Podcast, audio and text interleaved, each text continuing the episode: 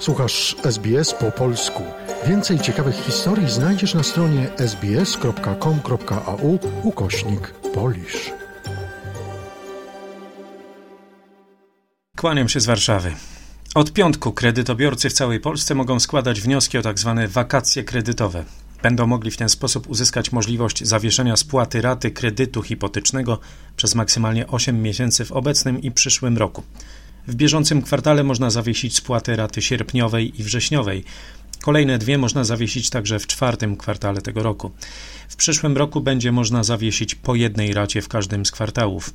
Zawieszone raty przejdą na koniec okresu spłaty, co oznacza, że okres kredytowania wydłuży się o liczbę miesięcy, przez które raty były zawieszone. Zawieszenie spłaty raty dotyczy zarówno części kapitałowej, jak i odsetkowej kredytu.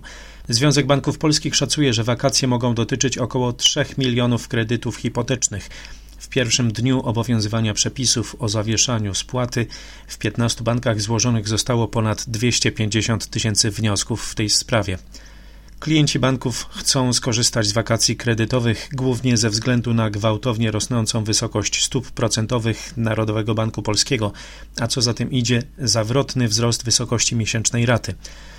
Kiedy kupowałam dom w sierpniu ubiegłego roku, z wyliczeń banku wychodziło, że zapłacę ratę trzy tysiące osiemset złotych. Uznałam, że stać mnie na to i dlatego zaciągnęłam kredyt. W czerwcu tego roku moja miesięczna rata wzrosła do sześć tysięcy osiemset, a w lipcu zapłaciłam już osiem tysięcy czterysta złotych. Taka rata pożera praktycznie wszystko, co zarabiam. Nie mam wyboru, muszę skorzystać z wakacji kredytowych, mówi pani Magdalena z Piaseczna. Wakacje kredytowe to pomysł rządu na ulżenie kredytobiorcom w najtrudniejszym okresie wysokiej inflacji. Wnioski o wakacje kredytowe można składać do końca przyszłego roku, ale zamrożone zostaną tylko te raty, których termin spłaty dopiero nadchodzi. Przepisy nie dają możliwości odzyskania rat zapłaconych w przeszłości. Blisko dwadzieścia pięć milionów złotych udało się zgromadzić na internetowej zbiórce na potrzeby zakupu drona Bayraktar dla ukraińskiej armii. Akcję zbiórki zainicjował w maju dziennikarz Sławomir Sierakowski, a odzew Polaków przeszedł najśmielsze oczekiwania.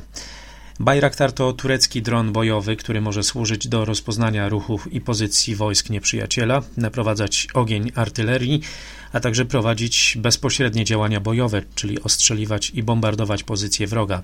Sprzęt wielokrotnie dowiódł swojej skuteczności w czasie wojny w Ukrainie i należy do najbardziej skutecznych rodzajów broni. Po wyeliminowaniu ukraińskiego lotnictwa to właśnie Bayraktary są największym zagrożeniem dla rosyjskich żołnierzy zajmujących ukraińskie terytorium. Polacy tłumnie wsparli prywatną zbiórkę Sławomira Sierakowskiego, aby choć jednym dodatkowym dronem wspomóc walkę z rosyjskimi najeźdźcami. W zbiórce wzięło udział ponad dwieście tysięcy osób, które łącznie wpłaciły już ponad dwadzieścia pięć milionów złotych.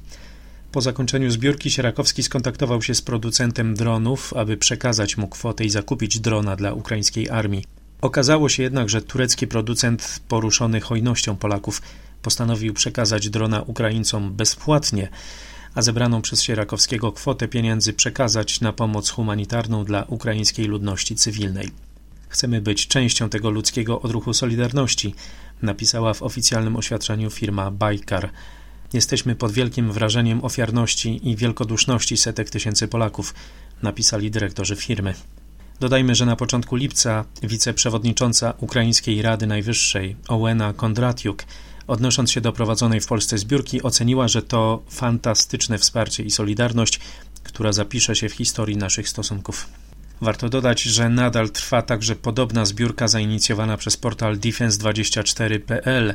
Redakcja poprosiła o zebranie pięć milionów złotych, które zostaną przekazane na zakup dwudziestu dronów polskiej produkcji o nazwie WarMate. To tak zwane drony kamikadze, czyli amunicja krążąca, wyjaśnia Juliusz Sabak z defense dwadzieścia cztery. Broń produkowana w Polsce przez grupę W B jest bezzałogowym statkiem powietrznym, który służy do niszczenia broni pancernej, np. czołgów, i jest już wykorzystywany przez ukraińskich komandosów. Dura zaznaczył, że przed rozpoczęciem zbiórki portal skontaktował się z ukraińską ambasadą, która wyraziła zainteresowanie akcją. Strona ukraińska wskazała konkretną jednostkę, do której trafi ten sprzęt. Dramatyczna sytuacja w sektorze transportowym z powodu braku kierowców ciężarówek. Do pracy od ręki przyjmowani są wszyscy chętni dysponujący odpowiednimi uprawnieniami. Kierowców brakuje, bo ich praca jest ciężka i niewdzięczna, a przy tym oferuje niezbyt atrakcyjne zarobki. To jest kilka zawodów w jednym: kucharz, ochroniarz, kierowca, pilot, a zarobki niewiele przekraczają średnią krajową, mówił w telewizji Polsat News jeden z kierowców samochodu ciężarowego. Dodał, że jeśli chce się dobrze zarobić, to trzeba zostawić rodzinę i dom na długo i jeździć w dalekie trasy zagraniczne. Jak podaje portal samorządowy, tak dramatycznej sytuacji w polskim sektorze transportowym jeszcze nie było. Opierając się na różnych danych z rynku pracy, szacuje się, że aktualnie brakuje co najmniej stu pięćdziesięciu tysięcy kierowców. Brakuje kierowców na trasach krajowych, międzynarodowych, a nawet w komunikacji miejskiej. Każdy, kto ma uprawnienia i chęci do pracy, znajdzie w tym zawodzie zatrudnienie bez żadnego problemu, mówi Hanna Mojsiuk, prezes Północnej Izby Gospodarczej w Szczecinie. Uniwersytet Warszawski znalazł się w pierwszej setce najlepszych uczelni świata w kategorii fizyka, natomiast Szkoła Główna Gospodarstwa Wiejskiego uplasowała się między sto pierwszą a sto pięćdziesiątą pozycją w dziedzinie weterynarii. Takie są wyniki tzw. rankingu szanghajskiego, jednego z najbardziej prestiżowych i najważniejszych zestawień uczelni światowych. W tegorocznej edycji Polska zajęła także wysoką pozycję w kategorii matematyka. Uniwersytet Warszawski uplasował się w tej kategorii na miejscach między sto pierwszym a sto pięćdziesiątym, zaś Uniwersytet Jagielloński od sto pięćdziesiątego do dwusetnego. Wysokie pozycje w drugiej setce uczelni zajęły także Politechnika Warszawska w dziedzinie nauki o przyrządach i technologii, Uniwersytet Przyrodniczy we Wrocławiu w dziedzinie nauki i technologii żywności, Akademia Górniczo-Hutnicza w dziedzinie metalurgii i Uniwersytet Jagielloński w dziedzinie zdrowia publicznego. Ranking szanghajski tworzony jest na podstawie kilku wskaźników. Pod uwagę bierze się między innymi liczbę prac opublikowanych w najlepszych czasopismach oraz wystąpień na konferencjach w danej dziedzinie, a także łączną liczbę pracowników instytucji, którzy otrzymali znaczącą nagrodę w dziedzinie przedmiotu akademickiego. Łącznie w rankingu umieszczonych zostało tysiąc osiemset uczelni z całego świata. O czym z Warszawy dla Radia S B S Przemysław Przybylski. Polub nas na Facebooku, udostępnij innym, skomentuj, bądź z nami na polskim Facebooku S B S.